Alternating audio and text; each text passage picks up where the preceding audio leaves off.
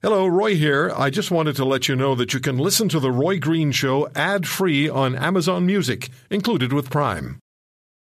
This episode is brought to you by JLL. Get an insider view into the world of commercial real estate with JLL's podcast, Trends and Insights The Future of Commercial Real Estate. Whether you're curious about making cities more sustainable, the evolution of office space, or AI opportunities, this podcast will help keep you a step ahead. Tune in for candid conversations with business leaders about the biggest trends impacting how we live, work, and play. Subscribe to Trends and Insights now at jll.com slash podcast.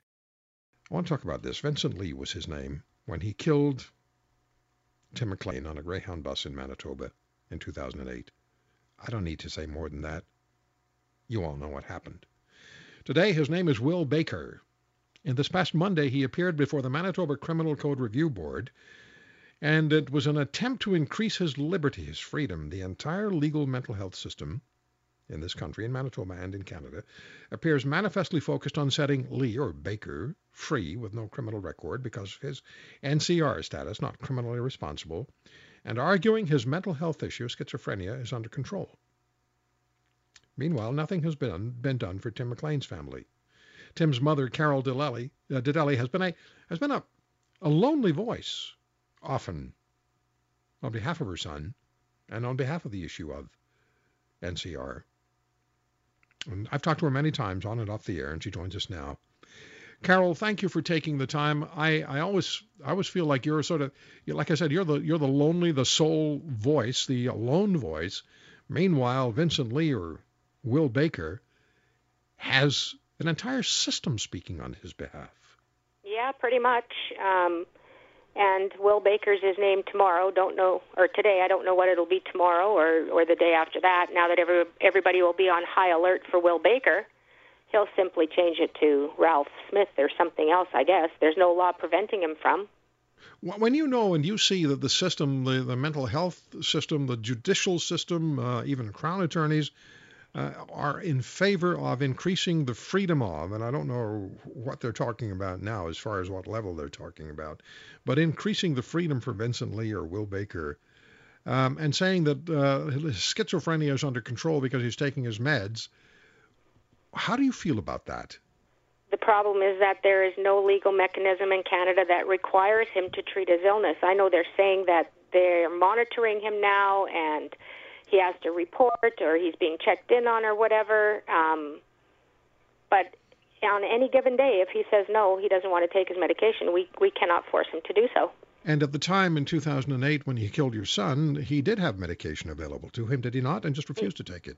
Yeah, well, that's my understanding. He walked away from a treatment facility. Uh, he, to my knowledge, had been seen in three different provinces Ontario, Manitoba, and Alberta. And uh, anybody who believes that the the the psychiatric community is staffed and prepared to deal with not just Vincent Li or Will Baker, but many, many like him, they're they're kidding themselves. Even the professionals in that field know that they're severely understaffed. They're, yeah. they're no more prepared to deal with him now than they were seven, eight years ago you know, uh, they they tell us that he's uh, very low risk to uh, to reoffend. The system insists its primary concern is the safety of the general public, and then they follow with that. NCR individuals are very low concerns to reoffend. And there was the Not Criminally Responsible Reform Act, which was uh, brought into uh, being by the Harper government. And uh, are you now concerned that the Liberals may return to the previous law dealing with NCR? Well, I, I haven't noticed any real change since the changes came about anyway, it didn't apply to our case. Yeah. Um, so I don't know. I have all kinds of fears about the the whole issue of NCR. Uh, the fact that it's funded under the provincial health care system is ridiculous, and you wonder why healthcare has such shortages and shortcomings, and they're doing layoffs all over. Well, how how much comfort am I supposed to take out of that if they're laying people off? I already know firsthand how short-staffed that the whole psychiatric community is, and how hard it is to get help at the at the front end. I, I wonder, I you know, I sometimes wonder, Carol, how many people come into the back end of a case like um, like like you know Vincent Li or well, Will, sure. Will there Baker. are many. There are many more than people think. The only reason that that anybody knows about this case is because it was so public in such a public place with so many witnesses. But this type of thing happens frequently, much more often than people want to know. And you kept it in the public eye. Well, I did my best to. Well, you did, and and and yet the system didn't. And I'm I, when I say the system, I'm talking about the entire system of healthcare and government um, agencies and members of parliament. Although you were listened to by a parliamentary committee, some of them were very respectful, but the system itself generally did not represent your interest, and I think by extension the interest of Canadians. If we said anything that was negative, if we challenged the the notion that Vincent Li should be released, uh, the the response was immediately, "Oh, you're biased against people with mental health issues." Yeah. When nothing could be further from the truth. Which it's completely ridiculous, absolutely ridiculous, and they equate it to we want him punished. No, we want the public kept safe. We want Vincent Li or whoever to get the treatment he requires, but he needs to be legally required to do so. Did you have a sense that Canadians were were listening, were paying Oh. attention, were on your side? Very much so, and I, I've got support all over. Everybody's in support of until it's time to actually put your weight behind your words, and then there's I'm standing by myself. I all from the beginning, all I've ever asked is for people to get behind my voice. But I mean, clearly, it's going to take more than that. Everybody has to lobby their local politician, find out what what your uh, local politician where he stands on this matter, or where she stands on this matter. Yeah. You know, make it make it a an election issue. Make it an election issue. I wasn't going to bring this up, but it's it's cost you a lot as well, you and your family. It's cost you a lot financially. Well, of course it has. I mean, in order to pursue raising awareness and and speaking to Parliament and uh, er, just surviving these past eight years has meant uh, my work. What I I was driving a school bus. Well, I didn't want to. I, I I didn't feel capable of driving a school bus after um, this happened to Timothy. I, I may be getting there now, but for eight years, no.